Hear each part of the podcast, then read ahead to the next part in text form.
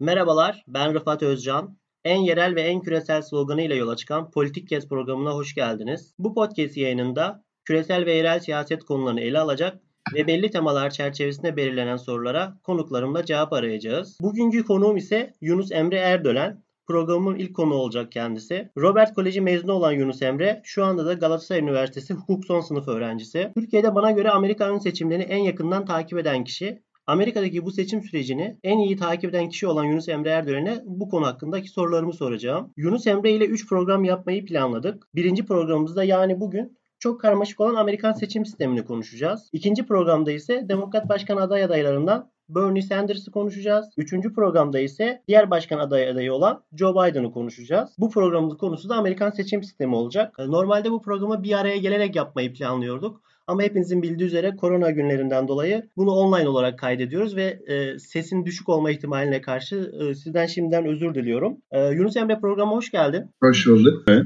3 Kasım 2020'de Amerika'da hangi seçimler olacak ve bunlar nasıl gerçekleşecek? E, 3 Kasım'da öncelikle bir başkanlık seçimi var. E, Demokrat, Cumhuriyetçi ve Yeşil Parti ve Libertaryen Parti belki de bağımsız adayların olduğu bir başkanlık seçimi yapılacak. Aynı zamanda bu Temsilciler Meclisi dediğimiz House of Representatives'in 435 sandalyesi seçilecek. E, Amerikan Senatosu'nun da 100 sandalyesinden 35'i seçilecek. Senatörler 6 senede bir seçime girdiği için e, hepsi aynı anda e, seçilmiyor. Aynı zamanda da 13 eyaletin valisi seçilecek ve her eyalette e, mahalle bazında yerel siyasi organizasyonlar bazında da seçimler yapılacak. Yani sadece başkanlık seçimi yok. Aynı anda 5-6 seçim yapılacak ama hepsi aynı anda olduğu için e, bir karmaşa da söz konusu olmuyor. Çünkü bir kişi oy verirken 5-6 farklı pusula önüne geliyor. Aynı bizdeki yerel seçimlerde 4-5 farklı pusulaya oy vermemiz. Peki e, ön seçimde parti içinde başkan adaylığı belirleme süreci nasıl işliyor? Ön seçim sürecini biraz anlatabilir misin? Çünkü çok karmaşık bir süreç ve herkes anlamakta biraz zorluk çekiyor bunu. E, ön, ön seçim Amerika'da zorunlu. Yani siz be, belediye meclis e, üyesi için bir ön seçim yapmak zorundasınız. Ama tabii ki burada hani genel olarak başkanlık ön seçimden bahsedersem genel sistem daha rahat anlaşılır diye düşünüyorum. Ee, başkanlık ön seçiminde demokratlarda ve cumhuriyetçilerde neredeyse benzer bir sistem var. Demokratlarda 2020'de Şubat ayından Haziran ayına kadar 50 eyalette ve eyalet olmayan 10 yerleşim bölgesinde ki bunlar Amerikan Samoa Adası, Washington DC gibi eyalet olmayan büyük e, yerleşim bölgeleri 50 eyalette bu 10 yerleşim bölgelerinde ön seçim yapılıyor ve her bir eyaletin nüfusuna göre belli bir delege sayısı var. Örneğin Kaliforniya en kalabalık eyalet Amerika'da 415 delegesi var. Iowa göreceli mesela daha az nüfusa sahip olan bir eyalet 41 delegesi var. Ve bunlar Şubat ayından Haziran ayına kadar her hafta 5-6, 3-4 eyalette olmak üzere bir ön seçim yapılıyor ve adaylar aldıkları oy oranı eğer %15'i üzerindeyse eyalet bazında veya eyaletlerin içindeki kongre seçim bölgelerinde %15'in üzerinde oy alıyorsa orada aldığı oy oranına göre bir delege kazanıyor. Günün sonunda bütün bu seçimler, bütün bu ön seçimler 50 yerde ve 10 yerleşim bölgesindeki ön seçimler bittikten sonra Haziran ayında bir e, kongre toplanıyor, adaylık kongresi ve burada da delegelerin %50 artı birini alan yani 3979 delegeden 1991 delegeyi kazanan aday ön seçimi kazanmış oluyor. Yani genel olarak bakarsak bir ön seçim var. Bu ön seçim 6 aya yayılıyor. Hep herkes aynı anda oy vermiyor. Böylece e, ilk ön seçimleri kazananlar arkasına da bir rüzgar almış oluyor. Ee, peki bu ön seçim sürecinde ön, öne çıkan bazı kavram ve yer isimleri var. Ee, bu biraz e, birkaç şey soracağım için bu soruyu ikiye bölerek sana soracağım. Öncelikle süper salı, salıncak eyaletler ve kırmızı mavi eyaletler e, gibi kavramsallaştırmalar var Amerikan seçimlerinde. Bunları bize kısaca açıklayabilir misin? Bir de eyaletlere örnek verirsen sevinirim. E, süper salı seçimleri ön seçim sürecinin, demokrat ön seçim sürecinin en önemli seçimleri. Çünkü e, toplamda 3979 adaylık kongresine oy verecek delege var demiştim. Hı hı. Bunun 1344'ü süper salıda belli oluyor. Ve süper salıda Amerika'nın en kalabalık eyaleti olan Kaliforniya 415 delegesi belirleniyor. Texas yine çok kalabalık bir eyalet 228 delegesi belirleniyor. Onun dışında Alabama, Amerikan Soması, Colorado, Arkansas, Massachusetts gibi yaklaşık 14 eyalet e, oy veriyor. ve Amerikan Samoası eyalet yerleşim bölgesi o da oy veriyor. Hı hı. Bu yüzden oldukça kalabalık ve yani milyonlarca insanın oy verdiği bir gün. Bugünün kazananı e, demokrat ön seçiminin favorisi olacağı söyleniyordu ki Biden e, 10 eyaleti kazandı e, ve büyük bir sürpriz yaptı. Bu yüzden de hani süper salının e, galibi olan Biden da e, aslında demokrat ön seçiminin de e, neredeyse galip oldu diyebiliriz. Özellikle süper salıdan sonra Sanders'ın seçilme şansı oldukça azaldı. Bunun sebebi süper salında çoğunlukla hani e, önemli eyaletlerin oy vermesi ve milyonlarca demokrat seçmenin sandığa gitmesiydi. Bu yüzden adı da süper salı çünkü en önemli seçim. Peki bu sadece demokratlar için geçerli mi? Mesela Cumhuriyetçi Parti içinde de eğer aday adaylık süreci olduğunda süper salı onlarda da aynı şekilde adlandırılıyor mu? Yoksa sadece demokratlar için mi geçerli bir e, adlandırma mı bu? Süper salı Cumhuriyetçi ön seçimler içinde e, yeni geldiğinde e, eğer önemli yerler aynı anda oy veriyorsa o zaman da kullanılan bir tabirdi. E, tabii ki Cumhuriyetçinin seçim sistemi birazcık farklı oradaki ön seçimde Cumhuriyetçi adaylardan herhangi bir birinci olunca bütün eyaletin delegelerini alıyordu. İkinci olan hiçbir şey alamıyordu çoğunlukla. O yüzden onların seçimleri birazcık daha farklı. Ama evet süper salı e, genel olarak hem demokrat hem cumhuriyetçi e, ön seçimleri için kullanılan bir kavram. Ama 2020'de Trump görevdeki bir başkan olduğu için ve ciddi bir rakip olmadığı için sadece biz demokratlar için bu kavramı duyduk. Devam edebilirsin buyurun. E, bu ikinci sorun e, sanırım salınacak eyaletlerde. Evet. E, bunun swing states deniyor. Türkçesi evet salınacak eyaletler. Bu bir e, mesela bir seçimde e, cumhuriyetçilere bir diğer seçimde demokratlara oy verme olasılığı yüksek olan genellikle gride kalan yani küskün demokratların, küskün cumhuriyetçilerin bir bir seçimde başka, bir seçimde başka bir partiye verme olasılığı yüksek olan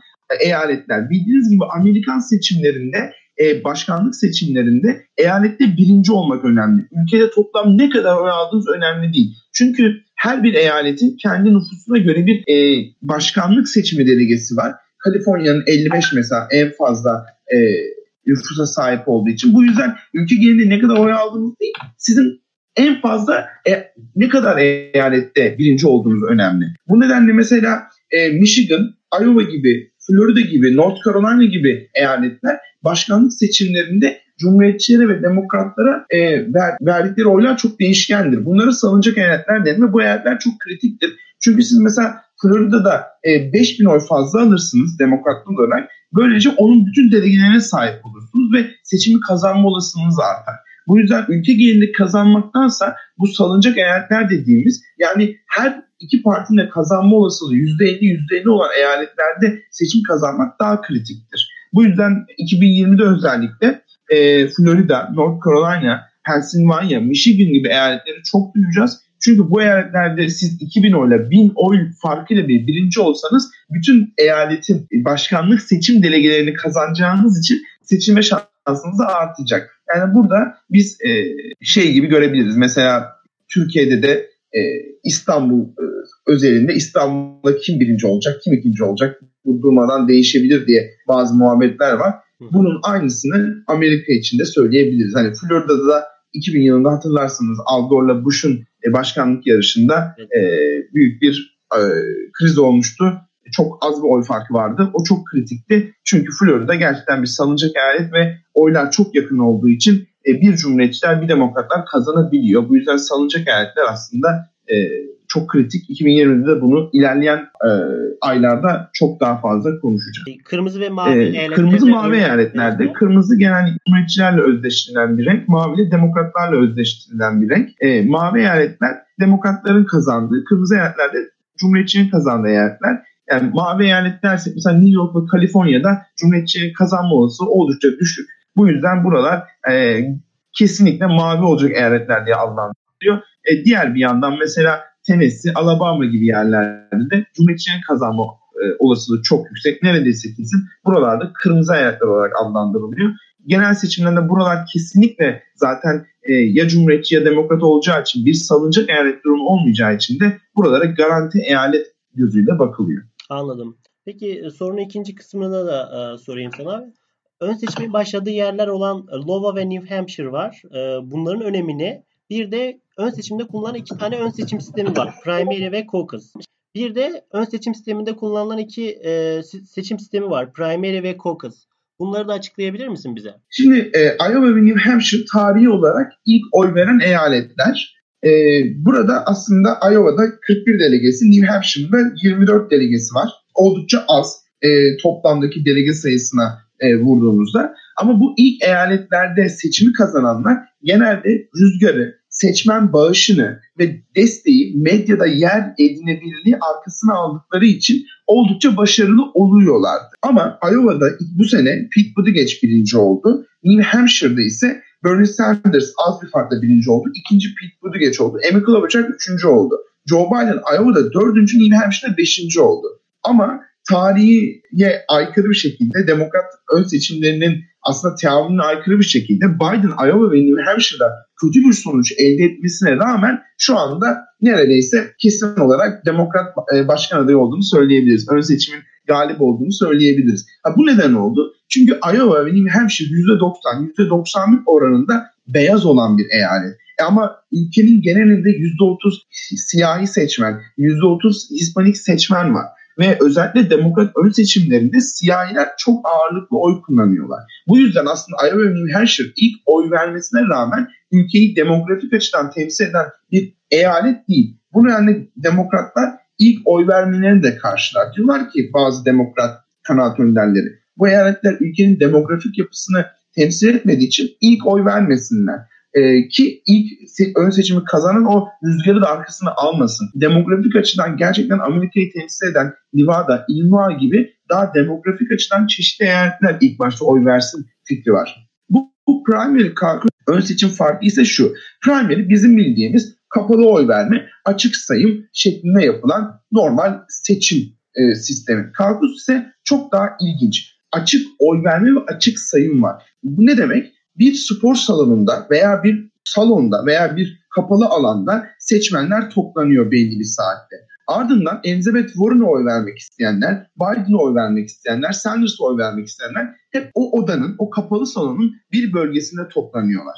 Eğer e, herhangi bir aday %15 o salonda bulunanların %15'inin oyunu alamazsa o onlar e, dağılmak zorunda ve bir adaya gitmek zorunda veya salonu terk etmek zorunda kalıyor. Ve o zaman Bernie Sanders'ın, Joe Biden'ın, Warren'ın destekçileri o %15 barajını geçememiş adayların destekçilerini fiziken gidip ikna etmeye çalışıyorlar.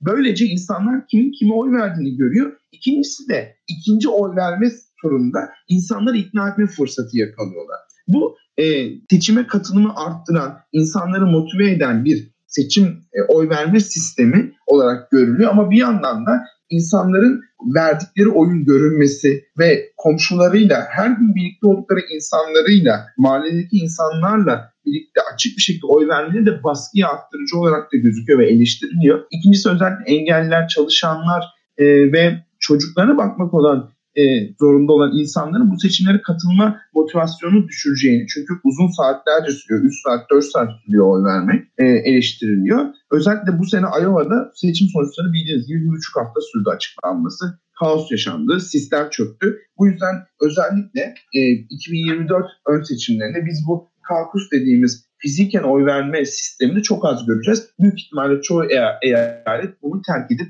gerçekten düzgün bir şekilde isteyen, işleyen primary sistemine geçecek. Peki bir de ön seçimde mesela e, çekilen başkan adayları oluyor ve bunların daha öncesinde e, seçilmiş olan bazı delegeleri var. Yani bu aday bir ismin evet. lehine çekilirse e, e, bu delegeler bu çağrıya uyuyorlar mı ya da uymak zorundalar mı? Bu delegelere ne oluyor açıkçası? Delegeler ikiye ayrılıyor. Bir eyalet çapında kazanılan delegeler bir de her bir eyaletin kongre seçim bölgesi nezdinde kazanılan delegeler. Kongre seçim bölgesi derken İstanbul birinci bölge, İstanbul ikinci bölge gibi somutlaştırabilirsiniz. Bu yarıştan çekim adayların eyalet delegeleri her bir eyalette yazı doğru yapılacak olan eyalet kongreleri oluyor. Yarıştan çekilmeyen adayların aldıkları oy oranı doğrultusunda bu yarıştaki aktif adayları yeniden tayin edecekler. Yani şu demek, eyalet çapında seçilen e, adaylar çekilmiş olan adayların delegeleri yeniden dağıtılacak. Bu noktada hani çekilen adayın kimi desteklediğinin hiçbir önemi olmayacak.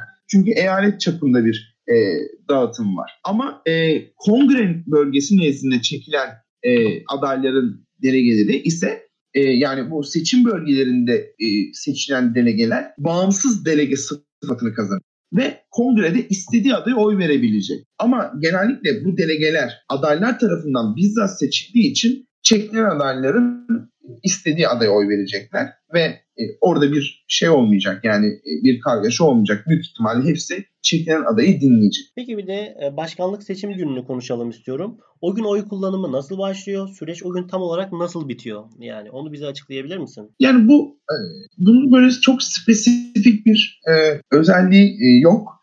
E, genellikle e, tatil olmuyor başkanlık seçimi günü. Özellikle bu çok sıkıntı oluyor çalışanlar açısından, izin al, alamayanlar açısından. E, çoğu insan gidip fiziken oy veriyor ama e, artık bu koronanın etkisiyle e, özellikle şu konuşulmaya başlandı. E, bu sistemi herkesin evine oy pusulası göndermek ve insanların postayla oy vermesini sağlamak e, üzerine yeniden kurgulamak konuşuluyor. Bu durum e, oldukça gündemde ve özellikle yaza doğru eğer Amerika'daki korona salgını e, etkisini azaltmazsa bunu uygulayacaklarını düşünüyorum. Çünkü ön seçim sürecinin e, nin etkilenmesi zaten oldu. Çoğu ön seçim ertelendi ama başkanlık seçimini ertelemek çok zor. Bu yüzden e, büyük ihtimalle başkanlık seçiminde insanların fiziken oy kullanması 2020'de olasılığı çok düşük. Bu yüzden eve posta yoluyla oy kullanmak söz konusu olacak. Bunun ise etkisi ne? Normalde Amerika'da seçime gitme, sandığa gitme oranı çok düşük. %40, %50'lerde kalıyor. %50 olunca rekor diyorlar. Ee, özellikle yoksullar, Hispanikler, azınlıklar, gençler sandığa gitmiyorlar. Çok düşük oranlarda gidiyorlar. Ve bu demografik gruplar sandığa gitse büyük ihtimalle demokrat adaylara oy verecekler. Eğer eve posta yoluyla bir seçim sistemi yapılırsa e, bu da e, büyük ihtimalle Trump'ın yeniden seçime şansını oldukça zorlaştıracak. E, hatta bazı demokrat kanaat önderleri veya gazete yazarları şunu diyor. Korona krizi ni Trump'ın çözmek zorunda olması sadece sağlık veya halkın nüfusuyla da e, nüfusunun sağlık sorunlarıyla alakalı kendisinin de yeniden seçilme şansını doğrudan etkileyen bir e, yani sadece krizi iyi yönetip yönetmemek de değil. Seçim sisteminin oy verme şeklinin neye göre değişeceği de Trump'ın yeniden seçilme şansını oldukça sıkıntıya sokan bir durum olacak. Peki bu koronadan dolayı başkanlık seçiminin iptal edilme, ertelenme ihtimali var mı? Ve bu olabilecekse nasıl olabilir bu? Ee, ön seçimler çok rahatlıkla ertelenebiliyor. Çok rahatlıkla er, e, iptal edilebiliyor. E, daha ileri bir tarihte düzenlenmek üzere. Çünkü valinin yetkisi var çoğunlukla. Ama e, başkanlık seçimin ertelenmesi oldukça e, hassas bir konu. Neden? Çünkü başkanlık seçimlerinin tarihini belirten, ne zaman yapılacağını yani 3 Kasım'da yapılacağını belirten bir federal yasa var. Federal yasanın değişmesi için kongredeki demokratların onayı lazım. Bu yüzden Trump tek başına bir e, seçimi erteleyemez. Demokratların da işbirliği yapması lazım. Yine demokratlarla Trump işbirliği yapıp federal yasayı değiştirip seçimi başka bir tarihe alsalar bile Amerikan Anayasası'nda yeni seçilen başkanın Ocak ayında göreve başlayacak. Yani Kasım ayından en fazla Ocak ayına kadar er. Ama e, Ocak ayından daha öte bir tarihe ertelemek için de anayasayı değiştirmeleri Anayasa değişikliği ise çok uzun bir süreç. Bütün eyaletlerin, bütün e, senatörlerin, demokratların yoğun işbirliği içinde olması gereken uzun bir süreç. Çok sık rastlanan bir şey değil Amerikan Anayasası'nın değiştirilmesi. Bu yüzden de e, tahminimce seçimin ertelenmesi söz konusu ol, olsa bile çok zor olacak. Bunu iki tarafta e, bunun altına girmeyecek. Böylece şunu yapacaklar. Normalde Amerika'da e, seçmenler belli bir bahanesi olursa, belli bir nedeni olursa bazı eyaletlerde posta yoluyla oy kullanabiliyorlar. Ama şimdi masadaki konuşulan çözüm herkesin bir belli bahanesi olmasın 2020 Kasım'da posta yoluyla oy kullanma yolunun açılması. Böylece de isteyen herkes posta yoluyla oy kullanabilecek ve seçime katılım oranı büyük ihtimalle geçmiş oranla daha da artacak ve bu da demokratların lehine olan bir durum olacak.